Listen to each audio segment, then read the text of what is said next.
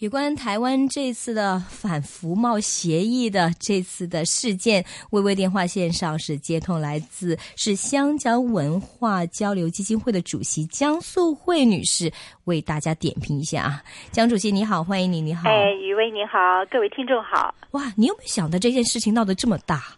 啊，真是没有想到。嗯。呃，可是呢，在那一天啊，在立法院呢，国民党就没有经过逐条审议的这个方案，就片面宣。布，而且用偷步的方法，没有就是依照民主的程序，那么就宣布说已经通过复查，也就是说可以通过，可以执行了。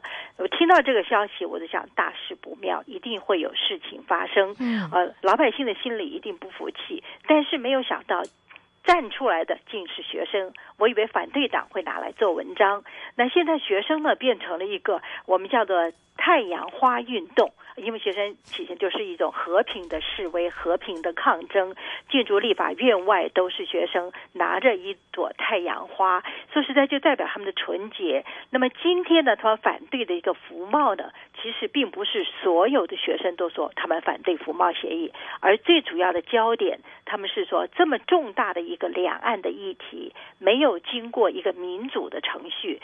所谓呃，当初呢，在立法院里面朝野政党协商。是要逐条讨论、逐条审查的。那现在整个都没有通过任何的呃审查讨论，就马上就宣布就说通过了。所以说呢，这造成了学生上的不满，所以他们走出来抗争。这就是台湾的呃这个一世代，也是网络时代的运动，好学生运动就代表了现在台湾公民意识的提升啊。所以说才会造成今天的学生示威抗争。嗯，所以你觉得主要还是就是国民党在这个嗯执法的时候，整个的过程上面做的不好，才会令到学生有这样大大反应，不，并不是学生对这个条文很反感。哎，对，这个学生学生们呢，最主要，我想这个呃。最重要的这个焦点啊，也是学生的这引爆点，就是国民党在处理这个案件的时候不服这个民主的程序。那么今天台湾就说已经走到一个民主的时代，那么民主的进程当中就需要一个民主的风范。所谓民主的风范呢，就是为政者他一切要依照民主的程序，你不能够偷步，不能够为所欲为，那么违反了违反了这个民主程序，也所谓的程序正义。那么所以。这些学生们，他们在追求民主，他们的理念上，他们觉得这样的做法是。不能接受的，所以他们站出来。那么至于服贸协议呢，在台湾内部是有争议的，因为他对于这些大企业家、金融界、企业界，他可以进入大陆开拓更大的市场，这个没有问题。但是对台湾的一些小的企业界，他会受到了冲击，因为开放大陆企业界进来之后，受到了一些呃冲击。那么马政府也是想如何来弥补，所以他们也在探讨。不过这些弥补的方案还没有出庭，同时。呢，就说马政府也办了十六场公听会。公听会同一百多场的说明会，可是并没有见到效果，所以说很多人对于服贸协议还是一知半解。那么很多人也许跟我这是这个呃生活并不相关，并不是每一个人都是业者，所以有反对也有赞成的。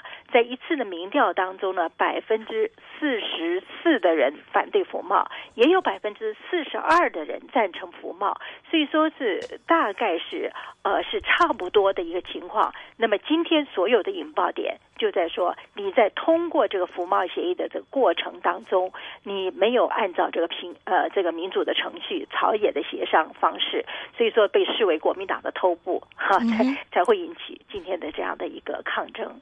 这个国民党他这样做的话，是不是他知道如果按照程序的话会过不了，所以他才这样做？呃，如果呢按照程序的话，那么你知道前两天民进党一直呃占领了主席台，就是不让进入这个审查的阶段。那如果就说能够朝野进坐下来，呃，进一步的在朝野协商如何来推进这个案子，我想。并不是呃太困难吧，当然会有一定的困难，民进党一定会阻挡。那么就说在逐条审查表决，那么逐条审查的时候，你可以让这些立法委员上台讲明他们担心的是什么，或者是他们的优势是什么，对于服贸协议有更清楚的认识，然后再来统一的表决，强势的表决。国民党在立法院有四分之三的多数，你要表决是绝对可以通过无疑的，只不过说你给他们一个发言的空间。那么今天为什么国民党的立委都不敢站出来支持党中央呢？因为立委他有地方的压力，有地方业者的压力，他也不敢走出来支持，得罪票源。对他不要顾虑到票源哈，所以说呢，在这个议题上变成了马英九一个人在孤军奋战。现在立法委员并没有完全的支持，党内的大佬也做壁上关，地方的县市长为了年底的选举，他希望这个这个马政府赶快能够解决这个问题。所以说呢，在这个问题上，让马政府相当的被动。那也有的说法，就是马金马马英九的希望这个服贸协议能够很快很快的通过，那么他就下达令，就说他一字不能改，而且要全条的通过。那这样子的话呢，可以说可以呃不会失信于北京，那么在两岸就可以建立互信，然后下一步就可以洗马会就成就这个洗马会的历史定义。可是历史呢，并不是按照这个轨道走的，现在呢，这个历史的反而是让这个。服贸协议碰到更大的困难，两岸的关系受到了这这个阻碍，起码会以诚换影，好，所以说完全是一个背道而驰的方向。嗯，明白。但这次为什么是学生是特别的有这个这么大的反应，而不是反而是民进党呢？对，一般来想，应该是民进党抓住了这个议题，大肆反做。那这样子，学生呢，就是全部走出来，你看到所有的学都是学生。那么他们呢，呃，而且是南北串联哈，现在又又要这个抗议的行动升级，来呃反制呃这个马政府对他们的这个强制驱离行动。所以说。理性跟非理性、感性跟理性之间的一个斗争。那现在也表示，台湾的学生啊，可以说呃，这个公民运动的这意识的觉醒，而且台湾自主自自主性的一个自体性的一个觉醒。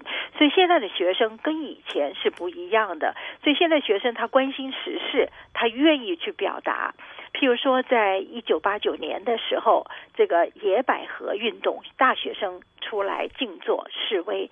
那那个时候是李登辉执政时代，他们对抗，就说对于当时的政治局势，呃，不满意。好，所以李登辉请他们进总统府沟通，最后也推动了国会的全面改革。老国泰，这万年国代都下台。所以李登辉善用这个情势来推动他的民主的理念。那我个人觉得，今天马英九。也可以善用这个情势，譬如说学生。啊，有这样的抗争，社会上有这么多的疑虑，那么你在立法院在审查、在讨论、在表决的时候，会有一点点修改也无所谓。你可以利用学生的抗争，告诉北京，我有国内的压力，我不得不这样做。我想这样是两全其美的。但是马英九已经下达令说，必须全案通过，一字不能改。所以这样的一个变成一个硬性的一个纲领、硬性的条款，那就没有任何。松动的余地，所以说，在这个学生他不满，我想民进党也不满，而且一部分的这个业者、民众也会不满。那这个延续的一个结果呢？我想对国民党今年年底的选举是一个很大的重挫。嗯，明白。因为我看到好像有这个有一些分析认为，其实大陆方面给台湾的承诺和台湾给大陆的好像是呃，大陆好像给台湾的更多一点。是的，是的。其实对台湾是有利多过弊的，是吗？对，呃，台湾对大陆开放六十四项，大陆对台湾开放呃九十多项。那现在台湾人的担心，就是说大陆的企业规模那么大啊，呃，这个资金那么雄厚，那么他们进了台湾之后，对这个业者是否造成冲击？嗯，台湾的业者是否能够生存？我想这是台湾的一个忧心啊，业者。但是马马政府没有沟通的非常的详细。嗯，那么在事前呢，他在签服贸协议后之前，他也没有讲清楚。因为马政府说，如果我们已经公布了讲清楚，我们再去谈判，那我就失去了谈判的筹码。那因为你没有讲，你就通你就签了服贸协议，所以台湾的一部业者就批评马政府这是黑箱作业。好，所以说在之前这个服贸协议在之前已经有争议，已经有缺失。哈，这是一个最重要的观点。明白，因为啊，现在如果是从这个一般的老百姓的立场，就是说很受同情哈，因为我看到这个服贸协议有一些就是台湾要开放的都是比如说是小的企业，比如说美容美发、洗衣服务、殡仪馆、火化厂，这个会受到冲击。但是你想，就啊，我的这个企业本来辛辛苦苦的，然后一上受到这个路。的来到侵入的话，就很 sentimental，对不对啊？那你什么大大老板？你是保险公司、银行，你可以去大陆，你可以本来你们就很有钱，对不对？壮大。但是我们这个小老百姓呢，就是这么吃苦，就听起来就好蛮蛮受同情的，对不对？对对，呃，对呀，就是尤其这个这些业者、服务业者，那台湾就是小小的服务业者来呃这个成立的，那么服务业者他们就担心他们的归国大，资金多受到冲击，那。北京呢一直在强调不会冲击到台湾。他说呢，这个美容业者，我们在大陆十二亿的头我们都剃不完了，我们何必去台湾？好，这是一种说法。可是你的法规、你的协议开放了以后，他们当然会去了。所以说呢，在马英九呢，他他的也寻求一些补救方案，比如说这些业者怎么去补贴他们啊？那那现在这个补贴方案有。拨了多少亿？但是这个还没有下落啊！现在钱从哪里来都还不知道，所以这样的业者呢，这个可以说是喘喘不安，这也是造成呃这个社会反弹的原因。嗯，那我觉得今天呢这反服贸哈，啊反黑箱作业，到最后呢，也就是反。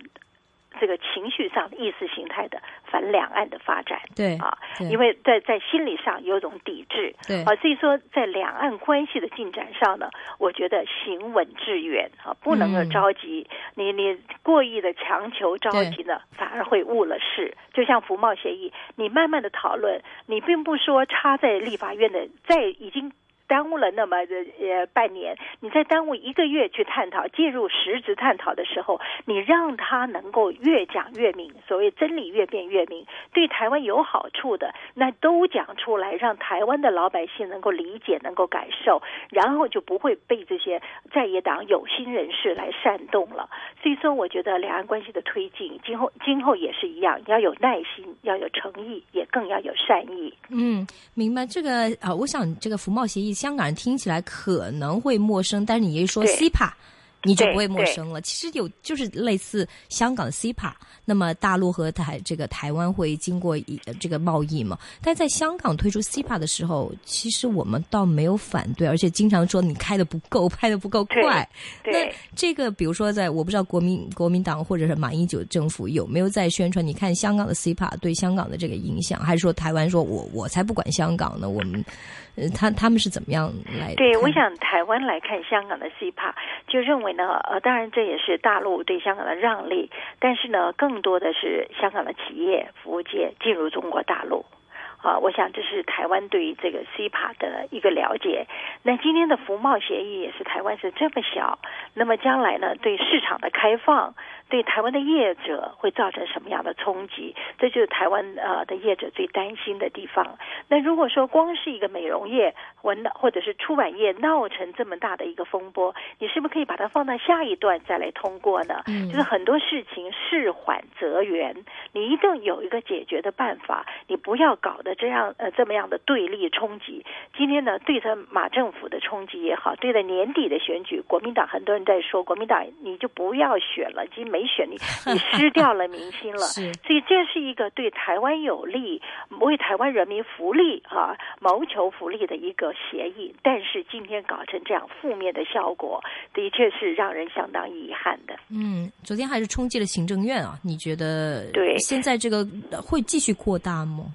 呃，现在冲击行政其实学生的学生运动啊，如果转为暴力，那么社会是不会容许的。我觉得这样已经变了质。那么他们在立法院静坐就好，根本就没有必要去进冲行政院。那么现在呢，他们已经退出了行政院。那么也因为呢，这个行政院长江宜桦用强制呃，规就是要警方强制的驱离，所以学生被。激动了一下，激励了一下，现在宣布了，就说要这个呃要罢课。那么如果学在台湾走到罢工罢课的阶段呢，台湾的可以说是政局不不稳。好，这是令人忧心的事情。这什么时候这个台湾要罢工罢课？就是今天早上不是我的意思，是说以前发生过没？没有，台湾从来没有，从来没有过发生。这时候台湾的这种自主意识现在更强了啊，就说呃，他们的公民参与的意识也更强了。那走到罢工罢课的这个阶段，的确是大家所不愿意见到的，因为整个社会就瘫痪了，呃，这个呃经济也一定会受到影响。那么现在台湾。的经济已经很差了，所以马英九急的要服贸协议通过，也希望能够提振台湾经济。可是呢，用之过急，哈，所以说呢，造成这样的一个反效果。嗯，你但是好像马英九还是非常的立场非常的坚硬坚挺啊，就是说我们不会撤回这个服贸协议哦。对他讲不会撤回，当然要撤回是不可能的，因为撤回你跟北京已经签了，呃，撤回的这种要求也是不现实的。和学生提撤回是呃，真的是不现实的要求。他们要求重新谈判吗？哎，他们要求重新谈判。其实你在立法院的逐条审查的时候，那么你就可以提出，那么你们希望的版本是什么？可以照顾到台湾一部分业者的版本是什么？然后再来探讨嘛。你不要说一下子就马上撤回，我觉得撤回这样也失信于北京，哈，这也也损台湾的形象。所以说很多事情是可以沟通、可以探讨的。当那李登辉都能跟学生请到总统府内跟他们来探讨沟通，那么今天马。马英九站出来跟学生沟通，我想应该也可以对这个化解纷争或者化解学生的不满情绪会有帮助的。那么今天很多人呼吁马政府要倾听民意啊，然后呢，希望呢能够采取措施。那么面对今天啊台湾学生的这样的抗议示威，马政府是很痛心了。大家看了社会的这种纷争的纷扰的情况，也非常的痛心。但是今天作为一个执政党，有不可推。界的责任，他们应该出来如何去化解这个纷争？强硬不会解决问题。啊，今天呢，我上电视啊，有很多大陆的网民说，绝对不能退，强硬到底。那么，我想站在大陆的立场思维，这是不同的呃政治体制，有不同的思维。今天在台湾就不一样了啊，就不能用这样强硬的思维，因为强硬思维呢，恐怕会呃造成了一个走极端啊，这是造造成社会的这种对立对抗是不好的。但是您觉得，如果是马英九出来跟台湾的这个学生直接对话，他们就能接受马英九的讲话吗？呃，我想至少展现一个诚意，或者是用任何的其他的方式一个沟通。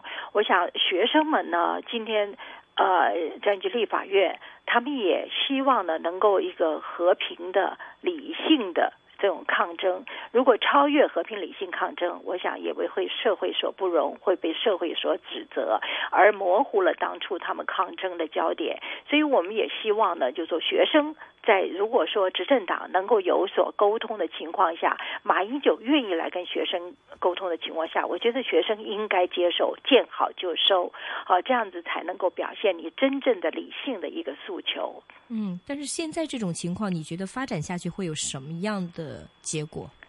啊，马政府现在是开府这个总统府行政院的这个紧急会议来探讨对策。如果都不采行任何的对策的话，我想呃，在这个现在呢，就是全台湾的大学啊的学生会大串联啊，而且呢，怎么去国民党的总部，在地方的总部中南部去静坐示威，好这样的一个活动，它还是会延续下去。所以说呢，今天在立法。月呢？呃，国民党的立委没有出席，民进党的立委呢，他们就就表决，希望能够逐条重审。我觉得就回调回到这个审查委员会，让他们再恢复。当初协商的这个结论，就审查委员会来逐条审查，让立委们都能够能够发表他们的见解，能够代表他背后的这些呃社会群众来表示他们的观点。我觉得这个程序应该是要进行，不可避免的。我们现在正在做访问的时候，应该是立法院院长王金平是。邀请了个国民党、民进党和台联的这个党代表团，然后开会来呃这个进行朝野协商了哈。其实王金平好像很明显的在这个事件上面跟马英九有点。过不去哈，对，呃，王金平呢，他呢跟马英九当然有心结了，这个心结很深，大家都知道了，大家都知道，而且马英九呢，当初呢要测王金平的党籍的那手段啊，也是太过急躁了一点儿，最后失败了，最后失败了，结果到了失败，你就失去了政通人和的啊这个警官。你看这一次事件，国民党的大佬都不出来讲话。啊哈。啊，而且呢，甚至有的去安慰王金平啊，希望王金平处理这个事情。那现在呢，就是说王金平他愿意，他应该这也是他本来的职责，他要协调朝野政党，再重新的呃来朝野协商，来研究这个方案如何的来探讨，如何在立法院过关。我想现在就王金平就担起了这个责任啊，这这应该是在立法院解决的。